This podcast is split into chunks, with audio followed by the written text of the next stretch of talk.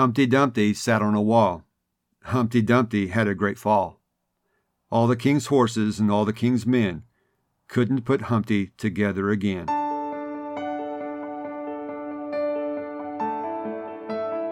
Did you finally realize your dream of having a family only to have your happily ever after turn into a nightmare?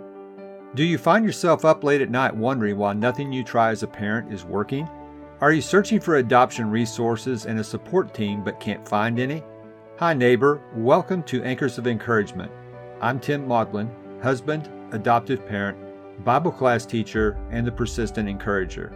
I too felt the joy of having a family of my own, and I wished we could be like other adoptive families. I knew we were doing our best, but nothing seemed to work. And I kept asking myself, why is this happening to us?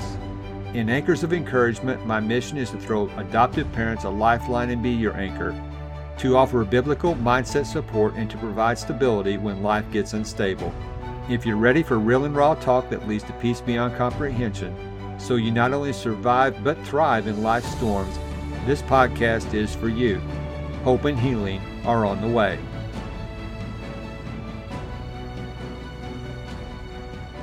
Hi, neighbor. Welcome to another episode of Anchors of Encouragement. I want to thank you so much for joining me.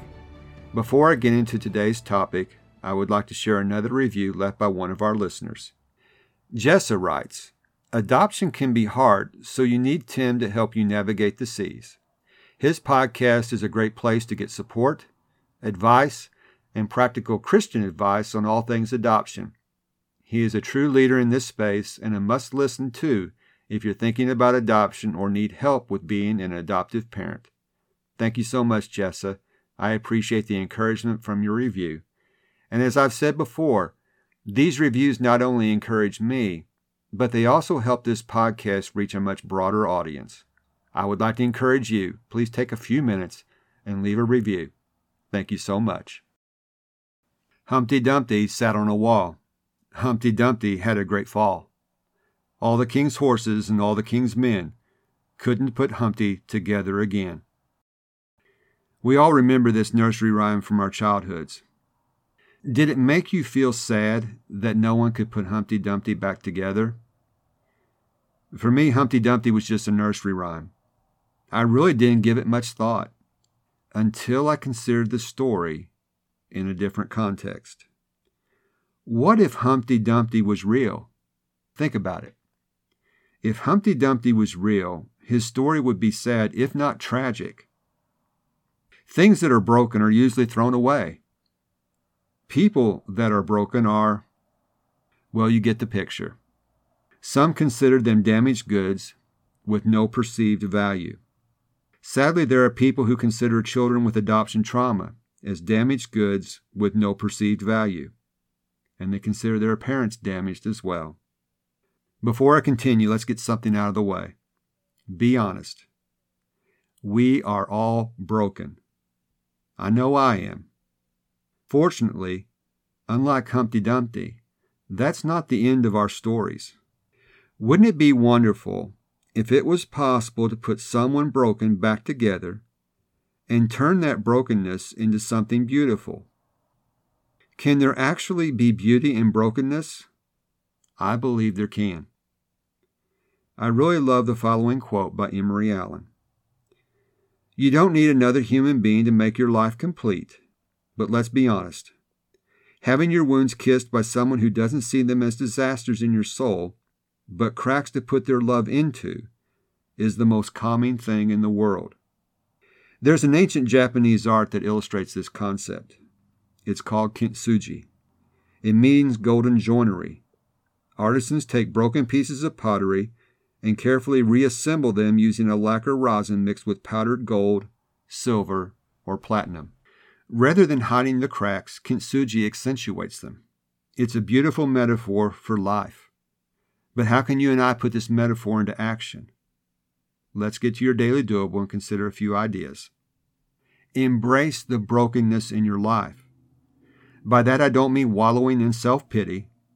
Our life stories are sometimes filled with periods of brokenness. There are cracks in our armor, scars we desperately try to hide from others. I want to encourage you to share your story. I've shared some of the stories of the brokenness in my life with you. I've shared them so you won't feel like I did. My wife and I felt like we were the only ones going through our adoption struggles. Like our boys, we felt broken and discarded. Fortunately, we had anchors in our life who were there to fill our cracks with love. And we had the supreme anchor in God who fills our brokenness with His love. Don't try to hide from those broken pieces. Rather, embrace them and accentuate them. Here are three ideas of how you can put this into action. Number one, talk about your brokenness to God. He already knows what it is, so talk to Him about it. Let Him fill your brokenness with His love. Number two, reflect on your brokenness. Ask yourself, how has my brokenness made me more understanding of others going through a similar situation? And then number three, talk about your brokenness with others. You might be the one person that can pour love into their cracks. Those cracks, those scars, and those fissures did not break you. They actually made you stronger. There is indeed beauty in brokenness. As we wrap up this episode, there's one final thought I would like to leave you with. This is from an unknown author. Sending love to everyone who's trying their best to heal from things that they don't discuss. I want to encourage you to discuss your brokenness.